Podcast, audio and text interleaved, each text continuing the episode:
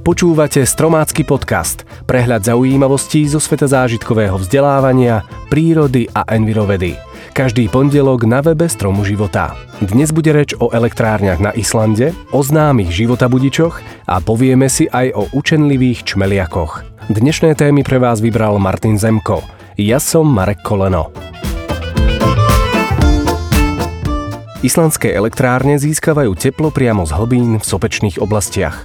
Stavba geotermálnej elektrárne blízko sopky má mnoho výhod.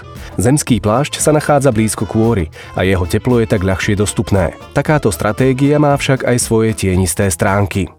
Erupcia sopky môže poškodiť alebo zničiť každú elektráreň, ktorá je postavená na nesprávnom mieste. Vedci z Göteborskej univerzity preskúmali divergentný chrbát, miesto, kde sa oceánske platne pomaly od seba odsúvajú, pretínajúci Island z juhozápadu na severovýchod. Pomalé oddeľovanie sa oceánskych platní zvykne tvoriť v zemskej kôre pukliny, cez ktoré stúpa magma z hlbín na povrch, čím vzniká v danej oblasti množstvo sopiek. Jedno z najznámejších miest, kde sa dá divergentná hranica skúmať, sa nachádza v Národnom parku Tingvellier, blízko najväčšieho islandského jazera. MD Tarikul Islam z Giteborskej univerzity uviedol, že keď sa morské platne od seba vzdialujú, zníži sa v hĺbke 10 až 40 km tlak. To zníži teploty potrebné na rozstavenie materiálu, takže sa časť zemského plášťa rozstaví a vznikne magma. Islamovi a jeho týmu sa meraním pohybu platní pomocou geodetického GPS prístroja podarilo vytvoriť mapu, ktorá zobrazuje detaily pohybov platní a aj veľkosť zóny zaznamenávajúcej deformáciu. Táto mapa by mala poslúžiť na vyhodnotenie tých najvhodnejších miest pre výstavbu geotermálnych elektrární, čím sa zníži riziko ich poškodenia a zvýši ich efektivita. Čaju sa vypije po celom svete viac ako ktoréhokoľvek iného nápoja. Podľa starej čínskej povesti objavil blahodárne účinky tohto nápoja cisár Shen Nung, učenec a liečiteľ, ktorý z hygienických dôvodov pil iba prevarenú vodu. Traduje sa, že jedného dňa v roku 2737 pred naším letopočtom, keď odpočíval pod divokým čajovníkom, ľahký vietor odtrhol niekoľko lístkov, ktoré spadli do vriacej vody. Cisár s údivom zistil, že nápoj má lahodne osviežujúcu a povzbudzujúcu chuť. Tak vraj vznikol čaj. Podobná historka sa spája aj s objavom účinku kávy. Najznámejšia legenda sa odohráva v 9. storočí v Oriente a rozpráva o arabskom pastierovi kôz menom Kaldy.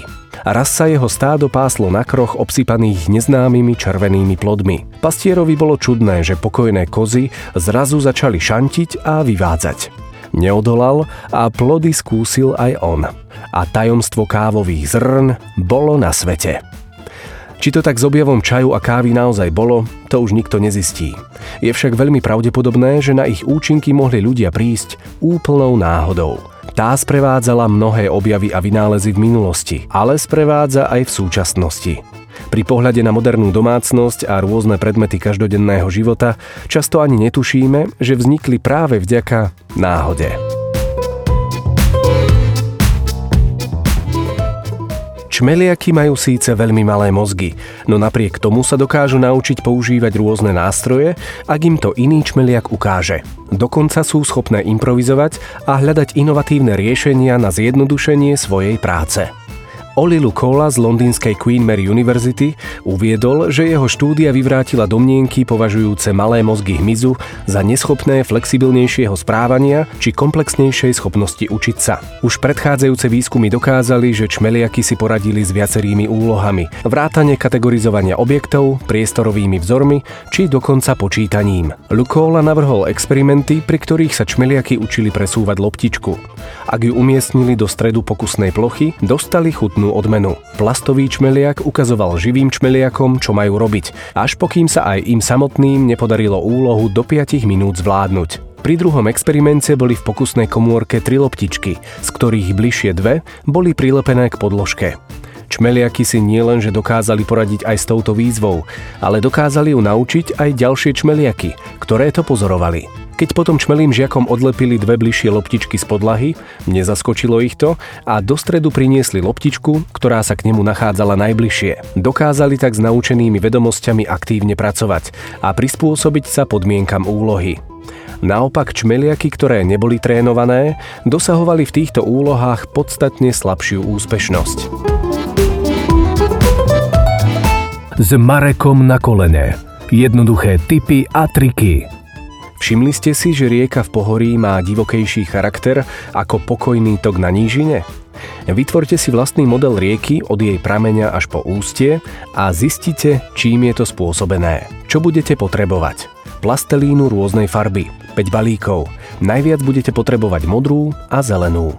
Farby a štetec, obal na vajíčka, nožnice a podložku. Postup je nasledovný. Obal na vajíčka roztrihajte, aby ste vytvorili hory. Jednotlivé kopce vymaľujte a umiestnite ich na podložku.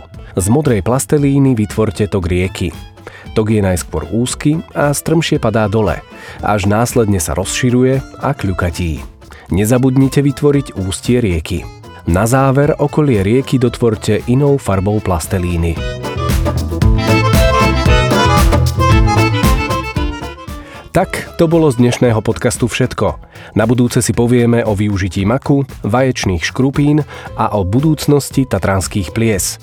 Počujeme sa opäť pondelok na webe Stromu života a v aplikáciách Podbean, iTunes, Spotify a Google Play.